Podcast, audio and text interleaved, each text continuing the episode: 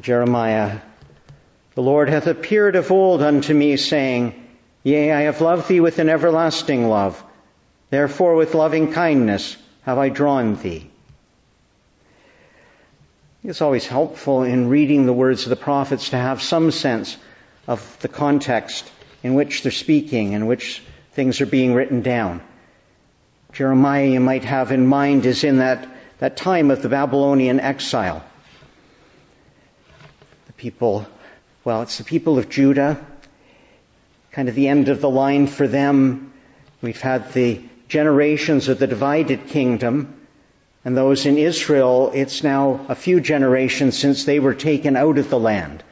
And there's a reference in our reading to things that will be set in Samaria. Well, Samaria was the center for Israel, Jerusalem for the people of Judah. Judah is that line of David. Lots of faithful kings along the line, but the sins fall on their heads as well, and the consequences are, are very similar. That separate kingdom of Israel was removed completely from the land, but then the people scattered. And in further prophecies, we'll hear about the scattered ones being gathered back in. Judah is the remnant of that people within the land, but they will be cut down further as they're carried off into exile. You might have in mind as well that the exile has kind of the two waves to it in going out. Daniel and his friends or that, that first part where, where Babylon is kind of skimming off the cream off the top. They're looking for those who would be suitable for the royal court, those that could be trained up accordingly. But then there will be the masses who go, and many more of the people. Some stay in the land, and Jeremiah is one of them. And his lamentations are his looking over Jerusalem, his grieving over the people sharing the Lord's heart for, for those who are so devastated, knowing they've brought it on their own heads, and yet being in agony over what they're suffering, still confident that the Lord is true to his promises. The section we have of Jeremiah here is one where we're hearing about some of those promises of God, of the return that will be there for them.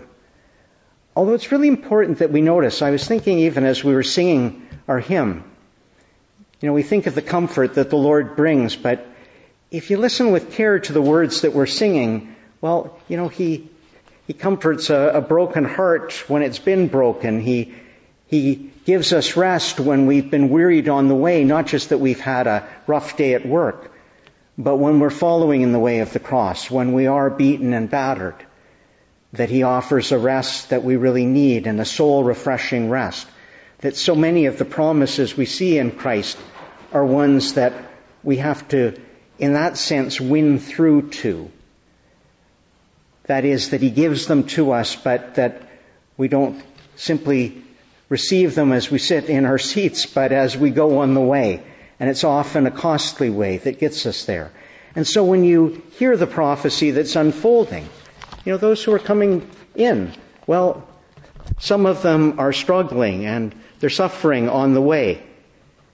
We'll bring them from the north country, gather them from the coasts of the earth with the blind and the lame, the woman with child, and her that travaileth with child. A great company together. They will come with weeping, with supplications. I will lead them. But it is a promise. It's a promise of bringing them home. It's um, a reminder that this is God's intention all along.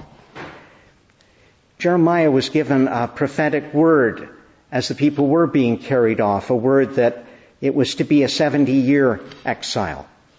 So Jeremiah 29, for thus saith, saith the Lord, that after 70 years be accomplished at Babylon, I will visit you and perform my good word toward you in causing you to return to this place.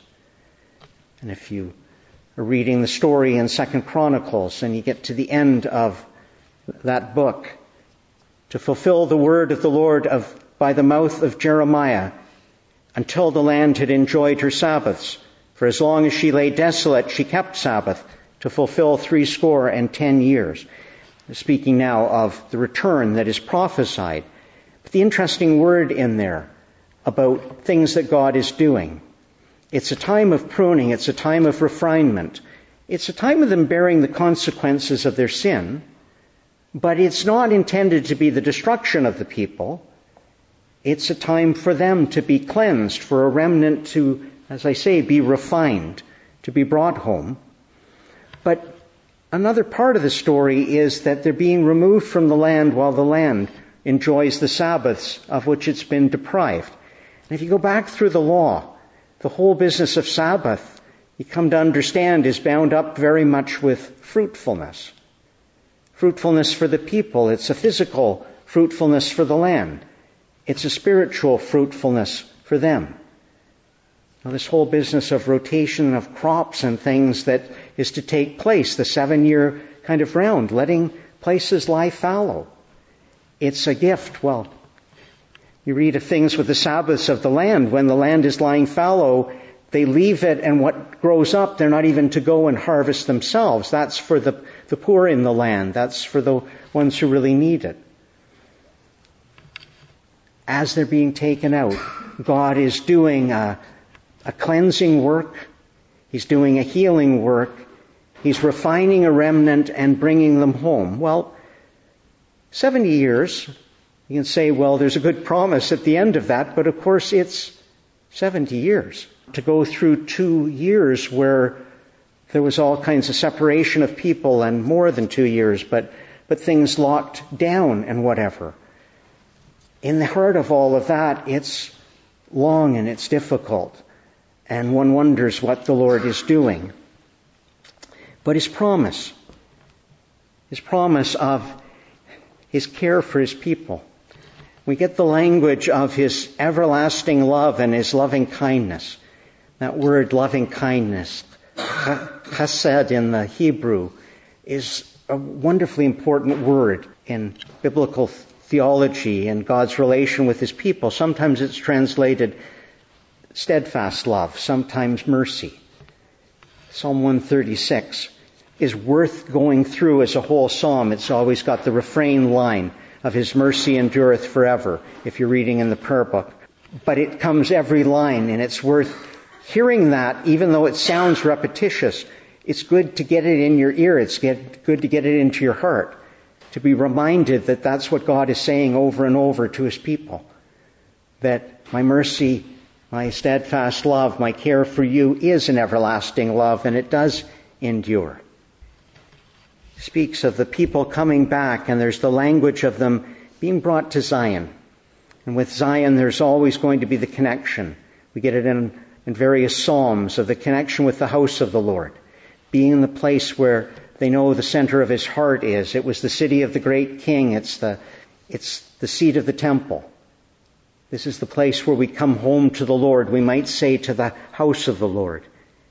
And he speaks of bringing them now as a shepherd doth his sheep.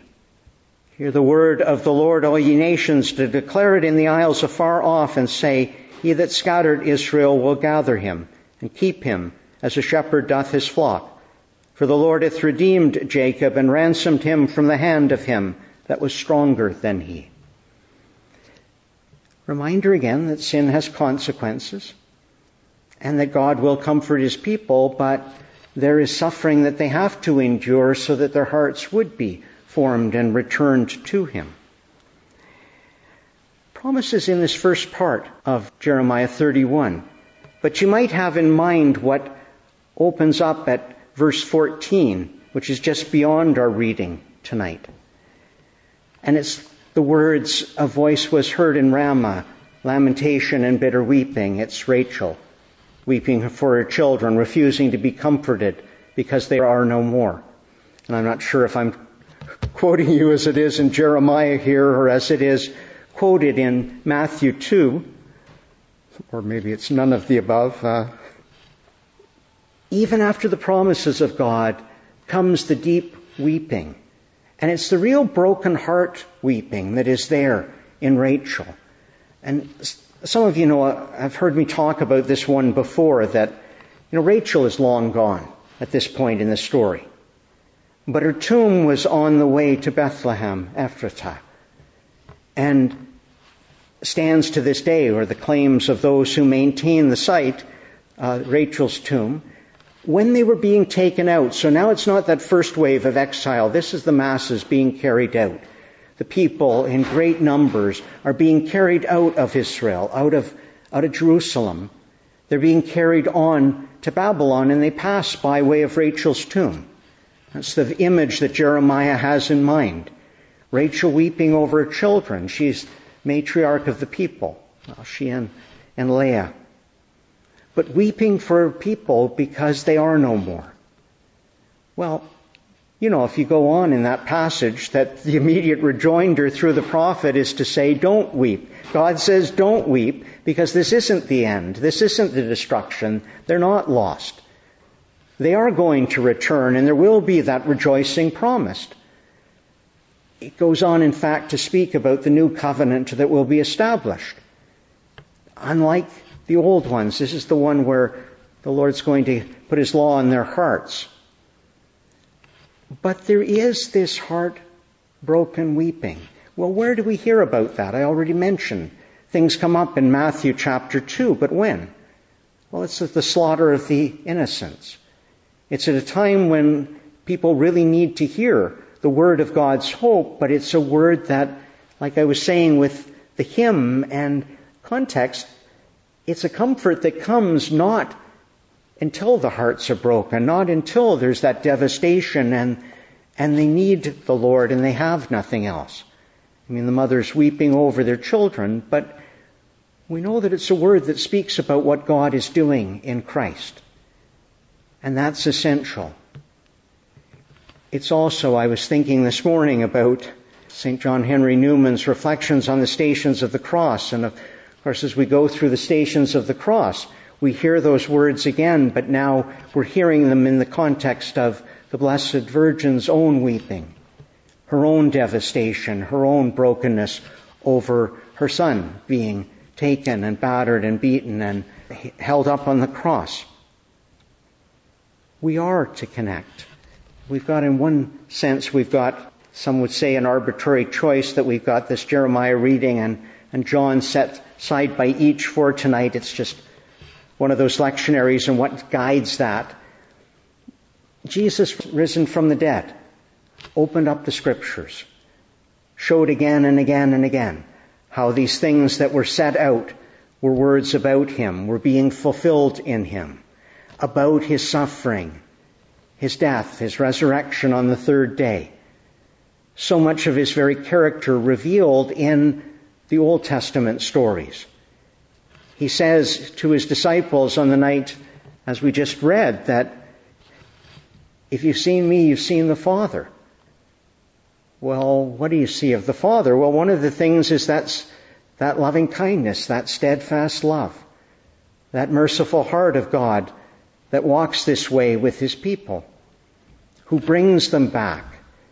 And Jesus reminds us that the images of the Lord restoring his people, gathering them in, is not at this point simply that I will send out my vassals, I'll send out my messengers to gather them in, but I will gather them. If you think of prophecies of Ezekiel, a priest and prophet in exile, he sees the Lord as the shepherd who speaks about his unfaithful shepherds who says, I myself will shepherd my people. And so we think about the images that are there of the one who will bring them by the way home, who will bring them from their dispersion, from their scattering, will bring them home. Well, where is he bringing them? He's bringing them to Zion. And Zion, again, as I was saying, is for, for Israel, that's the heart of God's people. It's the heart of their Lord Himself. It's the place they come to worship. It's the place they know His presence. It represents for them, well, the center of the earth, the place where they're really to be grounded, to be founded. He will bring them as, as a shepherd. In Jesus, the revelation of the Father's heart, His love for His people, by which they are ransomed, ransomed from that which they could not overcome, uh, an enemy, a foe that was too great for them, a ransoming by grace and He is the way that brings them home. He is the one who brings them home. What's pointed to in these figures through the prophet Jeremiah of the Lord's care for his people and gathering them up and bringing them in, Jesus is saying is all fulfilled in me. We don't know where we're going, Lord. We don't know where you're going. We don't know how to get there. How can we know the way? I am the way and the truth and the life. No one comes to the Father but by me. But of course, again, in all of that, the way that he leads is the way of the cross. It's the way of the loss of all the things that we held on to in this world. As Israel goes out, it's, it's one of those stunning things. Their, their devastation isn't just that they're losing the things that they had, but all of the things the Lord has given them. They're losing Jerusalem. They're losing the temple. They're losing the place of worship and the daily sacrifice. They're losing all the things that they were holding on to even to bring them to God, to keep them in touch with Him. But His calling will be, even in that place of exile, to hold to Him fast alone. Actually, every year, going through and thinking a bit about the exile, we, we come to some of the, the exilic psalms, particularly Psalm 137 where there's the urging to sing us, sing us one of the songs of Zion. And the response, how can we sing the Lord's song in a foreign land? And the answer I point people to is in Psalm 1. In Psalm 1, well, it points us first to Christ, points us to what Daniel and his friends know in that place. It's the way of the righteous man who trusts in the Lord alone, who is like the, the tree planted by the living waters, who's not trusting in anything else first, but in the Lord. The Lord gives us gifts, but you know, time and again, He takes away things, even that have been important things to us, when they come between us and Him rather than being something that enables us in our walk. Sometimes things that are really precious to us and we think we're precious to Him, yet are removed. But they're removed not because He wants to punish us, not because He wants to take us out of the way, but because He wants us to hold first fast to Him. Jesus spoke about the coming of the Spirit and said that if He didn't go away, the Spirit would not come. But if He went, He would send Him to us his going away first in the way of the cross, then in the way of his ascension, going to prepare a place, but the way to the place is Christ himself. The way to the place is the way that he has gone before that he goes with us. And it's always the way first of the cross, but it's the way of the resurrection. It's the way of life lifted up. It's the way of the fullness of life with the Father and the Son and the Holy Spirit. We only receive the fullness of His Spirit as we follow in that way, not only after Jesus, but in and through Him. Jesus saith unto him, I am the way and the truth and the life. No man cometh unto the Father but by me.